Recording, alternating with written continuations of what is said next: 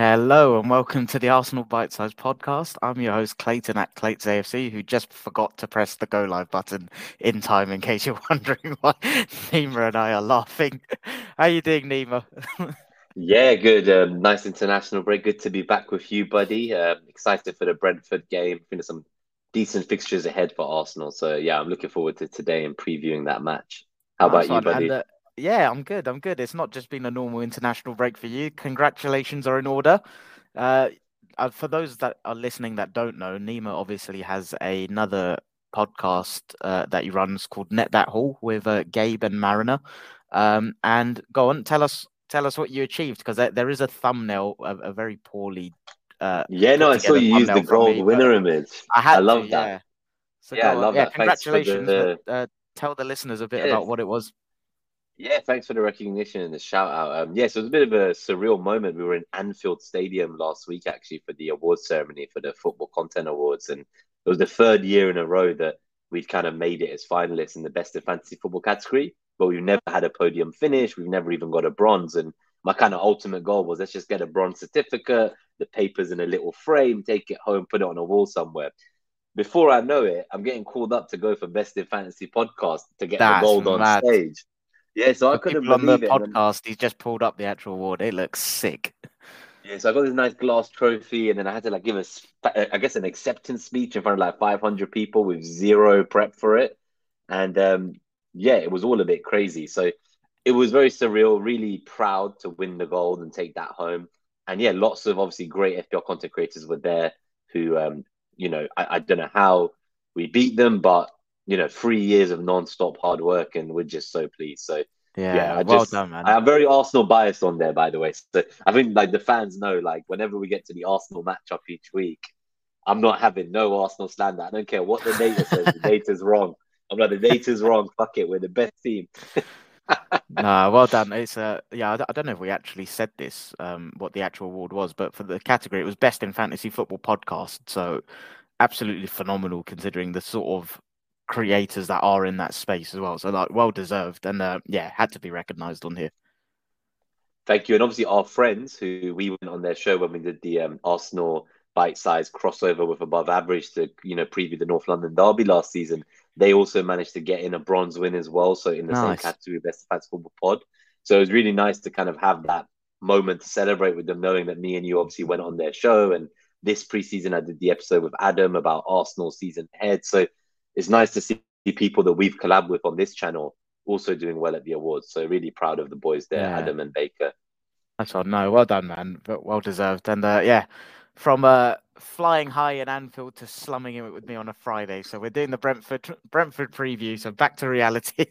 um, so yeah, international break's done. Uh, don't know about you, but I am very happy it's done. Just hate it so much. And um, yeah, I was actually missing football so much that I went and watched like the seventh or eighth tier of English football. Um, I went to watch St. Panteleimons against Bed uh, Belmont FC or something um, in the I don't even know what trophy it was, but yeah, I needed my football fix over the international break. So glad that the Arsenal's back. So uh, going through what we usually do. So we'll go through predicted lineups and then score predictions. And uh, if there's any questions, depending on time, we'll see if we can squeeze a couple in. But it looks like it's quite quiet this morning. Um, so obviously, before we went into the international break, it was three-one win against Burnley, and uh, reviewed that game with Pontus. That was great to have him on. Obviously, he's been one of our like longest and most consistent listeners, and always in, engages. So yeah, it was really nice to actually meet him as well. I've never actually like met him, even it was even though it was on camera. Um, but yeah, so Brentford. Uh, I've put lineup versus Brentford. I meant lineup versus Burnley on there on the slide. But oh, the lineup the versus last, yeah, this was the yeah. last fixture, right? Yeah. The graphic that I've got on the screen is the lineup versus Burnley, and it was obviously David Raya in goal. Ben White mysteriously wasn't in the team, uh, so it was Tomiyasu at right back, Saliba who scored, Gabriel and Zinchenko who scored. so two goals from defenders.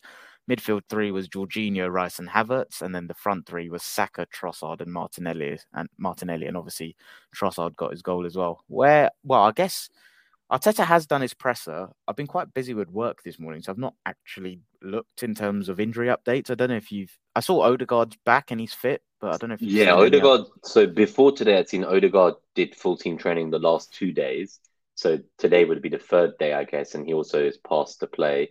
He said Jesus is available, but obviously he played quite long minutes in that Brazil start midweek. So I, I don't know if maybe Trossard still gets to start through the middle this week or something. But um, the other one was Ben White. He actually said that like he'll see if he makes training today. So that's not okay. as certain. It sounds like. Um, so, so there is a world in which maybe Ben White isn't training. ready. Yeah. Yeah, that's kind of the wording I took from it. Let me find the exact words for the podcast listeners so that it's at least um, in Arteta's own words rather than my kind of verbatim. Um, so, what do we have? We have. So, Mikel Arteta confirms in his pre match press conference that Martin Odegaard and Gabriel Jesus are both available. He's also hopeful that Ben White will train today and be available for tomorrow. Okay. So he's hopeful. That that's a bit more promising than it sounds. Yeah, sure. When okay. I first said it, yeah, like he's still pretty hopeful about it. He's going to train today so, and be available.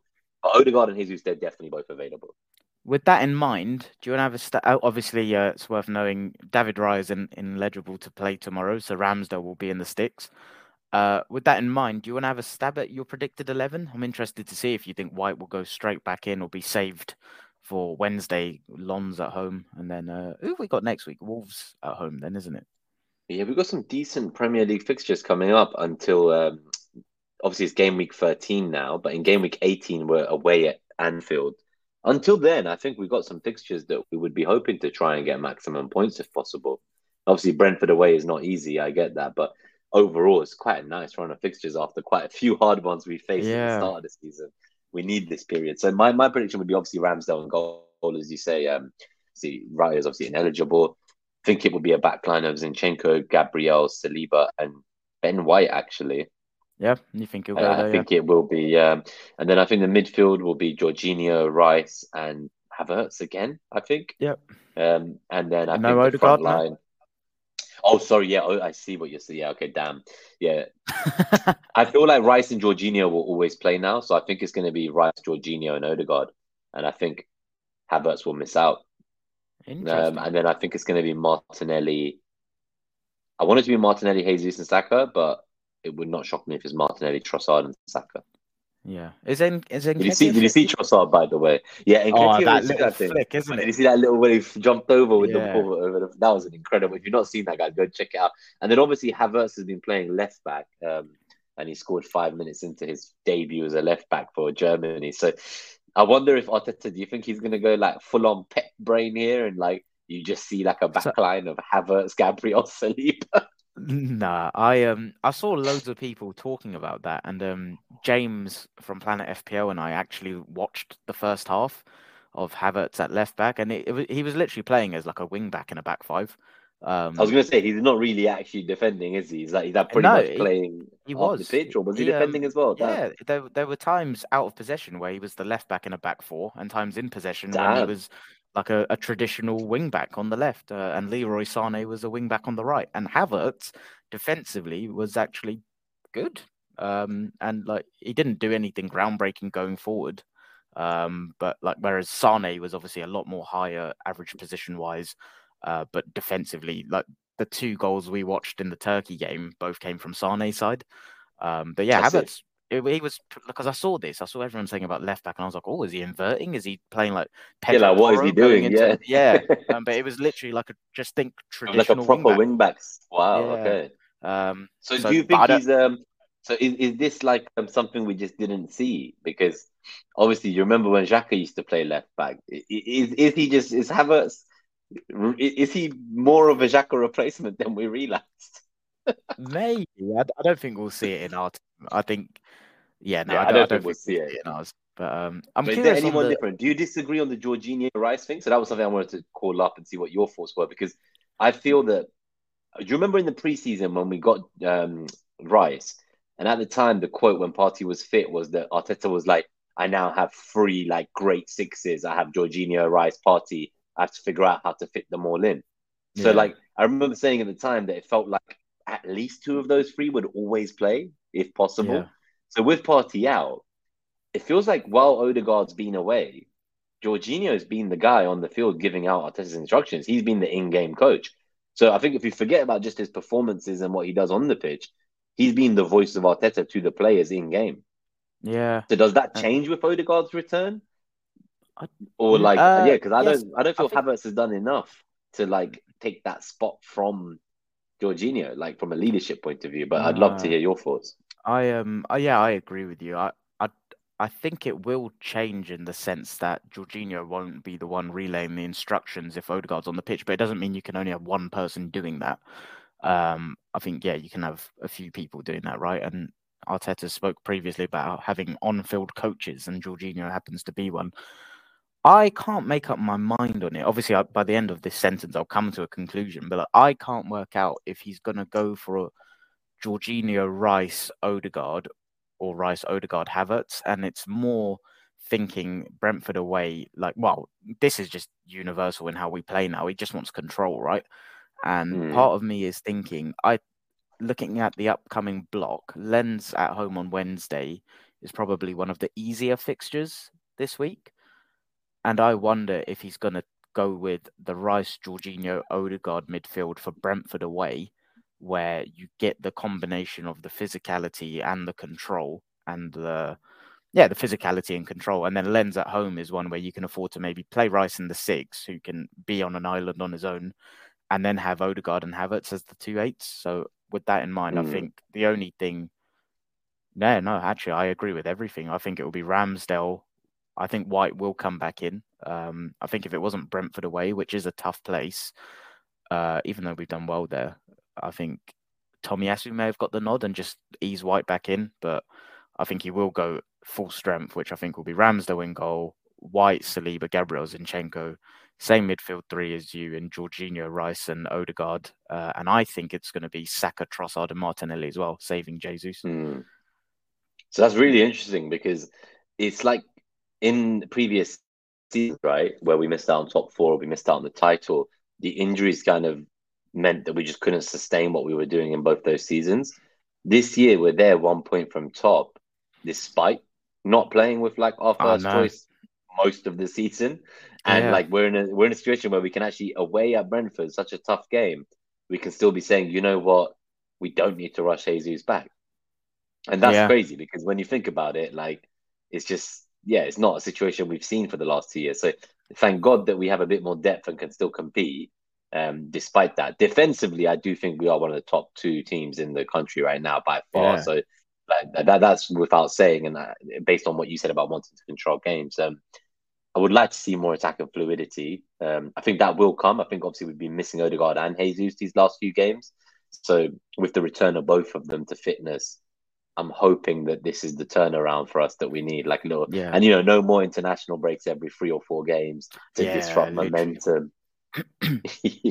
That's the main thing. That's been just really frustrating. Like just every time we get into a rhythm, it's like bang, another break. Like we beat City, break for two weeks. Yeah. like what the fuck? Like that's Yeah, it's a momentum killer, isn't it? But we're doing well. We're doing like for where we are, we're doing absolutely brilliant. And uh, got a couple of the guys in the chat, which I'll shout out in a second. But um, just one more on that. With what I said about Lens at home being on paper one of the easier fixtures this week, do you think there's an element of Arteta maybe thinking, okay, Jesus away at Brentford, and then giving a breather against Lens at Oh, home? that's a good point. Yeah, yeah, yeah. It could be. Um, I'm just thinking Martinelli started as well. I think he started both games for Brazil actually. So maybe Trossard could play for Martinelli on the left wing, and Martinelli misses out, and Jesus starts. I think I just don't see both Jesus and Martinelli starting. No. That's kind of where my head's at. So I feel like one of the two will miss out, and Yeah. Trossard is probably like our kind of first sub on most games where, Yeah. you need to win. So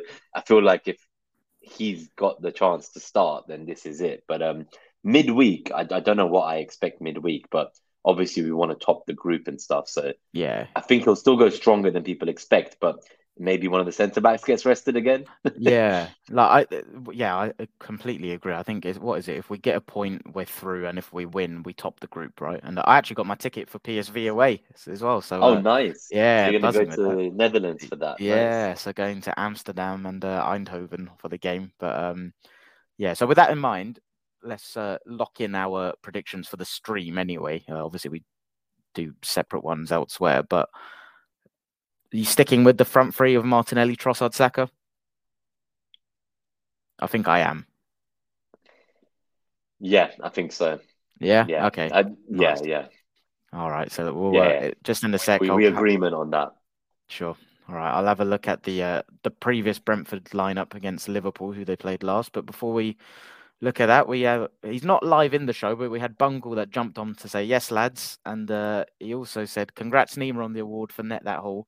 Hard for me to catch live streams these days with the time zone, but always remember the good old days, especially Mariners 5 a.m. starts now and again. So, yeah, nice one, Bungle. Those were some crazy times. 5 a.m. starts. Jesus Christ. Yeah. Like 11 p.m. for me, 5 a.m. for him. There, there were some wild there you go. years that we got through to get here. Yeah, and then you've got people like Bungle in flipping Japan who tunes in as well. So yeah, fair play, mate. Cheers for jumping in and Thank you, commenting as Bungle. always. And uh, we got our boy Scott, Dream Team Professor, morning, afternoon, all. Uh, congrats, Nima, from from Scott as well. Thank you so much, mate. Yeah, no, it's been a surreal couple of weeks, but um, yeah, I'm just excited now for the festive fixture congestion and just lots of football. And it, it just, I feel like this is it. This is going to be my favorite time of the year for football and Yeah, you know same. holidays and family and just it is such a great time of the year, man. Yeah, Honestly, like you said, it's a it's a decent opportunity for us to put some points on the board consistently again. So uh, yeah, first up is at Brentford. Obviously, we've given our predicted lineups. They uh, they lost three 0 to Liverpool last time out, and uh, their team for that was Flekken, uh, back five of Ajer, Collins, Pinnock, Mee, and Roerslev. Uh, midfield three of Norgaard, Jensen, and Janelt. And then up top it was Wissa and Mbeumo. Um, yeah, and obviously they tend to fluctuate and switch between the back four and the back five. Uh, I think with us, they'll probably go for that same system again. I can't confess to have paid too much attention to individual personnel to know if there'll be mass changes or not. I don't know about you. yeah, no. So I think this is very likely to be kind of pretty much the team that comes out against us. Um, I'm worried about Pinnock against us on set pieces as a way for them to get goals. I do feel that he, he he's a real threat versus us. What I do like though in this matchup is I think Saka on the right against Royce on their left. I think he's gonna toast him. Like I, I just oh, feel Yeah. that like he is Yeah. gonna be at him all game. So that's where I see their biggest weakness personally. Like They'll probably look to double and triple up then, right? Yeah, yeah, you're going to be seeing like Mee there helping him, maybe Janelt stepping back. Like th- th- they're all gonna, and if that happens, then hopefully Martinelli's got free reign on the other side, and we just switch Yeah. it. So I think I don't think they've got like I think it will be a tough game, right? Ultimately, but I'll, I'll talk about my score prediction when we get to, to there. But Sure. from a lineup point of view, I think this is pretty much likely to be the lineup. Um, yeah, I'm I'm kind of sure we can win this. I'm sure we can win this. Famous last words, but um, yeah, Brentford are not a joke team. Um, they, they they know how to play against the top teams well, and I actually think that under Arteta we have not won as many games as they have against us. So they Yeah. are like a bit of a bogey team for us since Arteta took over. I know what you mean, but then it was that performance last season that just sticks in my head where we just At their stadium, right? and we completely controlled the whole game. They couldn't get a touch on the ball. I remember Odegaard was out that game. Vieira stepped in, scored a banger.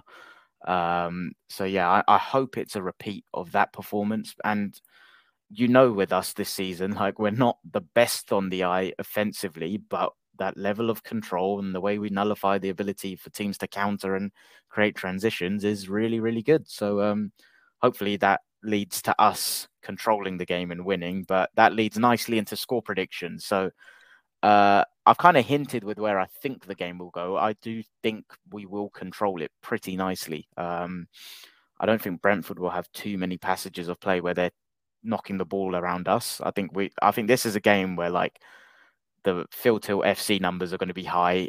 I think we'll have a lot of the ball possession wise. Um, like Scott's just said in the chat, Dream Team Professor, he's hoping it'll be a nice kickabout with the lads, uh, like Yeah, Ivan. Toney once famously said. And uh, with that in mind, I think I'm going to go for a fairly comfortable 2 0 away win, 2 0 to the Arsenal. I think we'll score. It won't be like free flowing chances. I think we'll get two clinical moments and then just control and suffocate the life out of them. I think it'll be quite a boring game, actually. 2 0 to the Arsenal. What about you? So I'm gonna go with I think two one. I think two Okay. one win, just about win. Yeah. We we are great defensively and away away from home as well. We barely conceded. I think we conceded like two or three goals in six away games, and one of them was obviously the Newcastle goal. One was at I think the other two were at Stamford Bridge. Yeah. So all three goals were like in those two games out of six. So we are very good, but I just something screams to me that like they're gonna just get like a goal in the ninety third like minute, the Burnley esque goal. Yeah, just some random goal in the ninety third minute.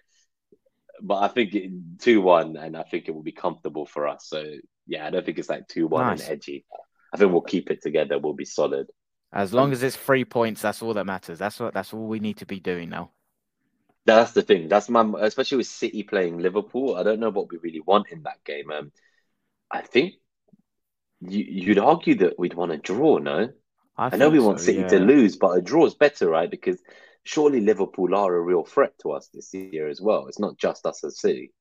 Yeah, I, I think so. I think Liverpool are definitely up there. So I, I think a draw would be best. That would be a good game. I'm looking forward to watching. If they that. draw and we can win our game on the same day and go top of the table, and then just like have that momentum for the ties to come. Like I don't want to dream, right? I've been hurt too many times before by our beloved Gunners, but I'm gonna try and dream. And just before we go, um, I just want to show you this. When we were at the football content awards, they were giving out these Panini cards, like player cards, and I was trading with someone who had loads of West Ham players.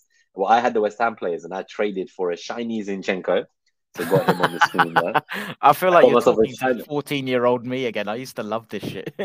yeah, and then, and then I managed to trade a West Ham Declan Rice for a Arsenal Gabriel Martinelli.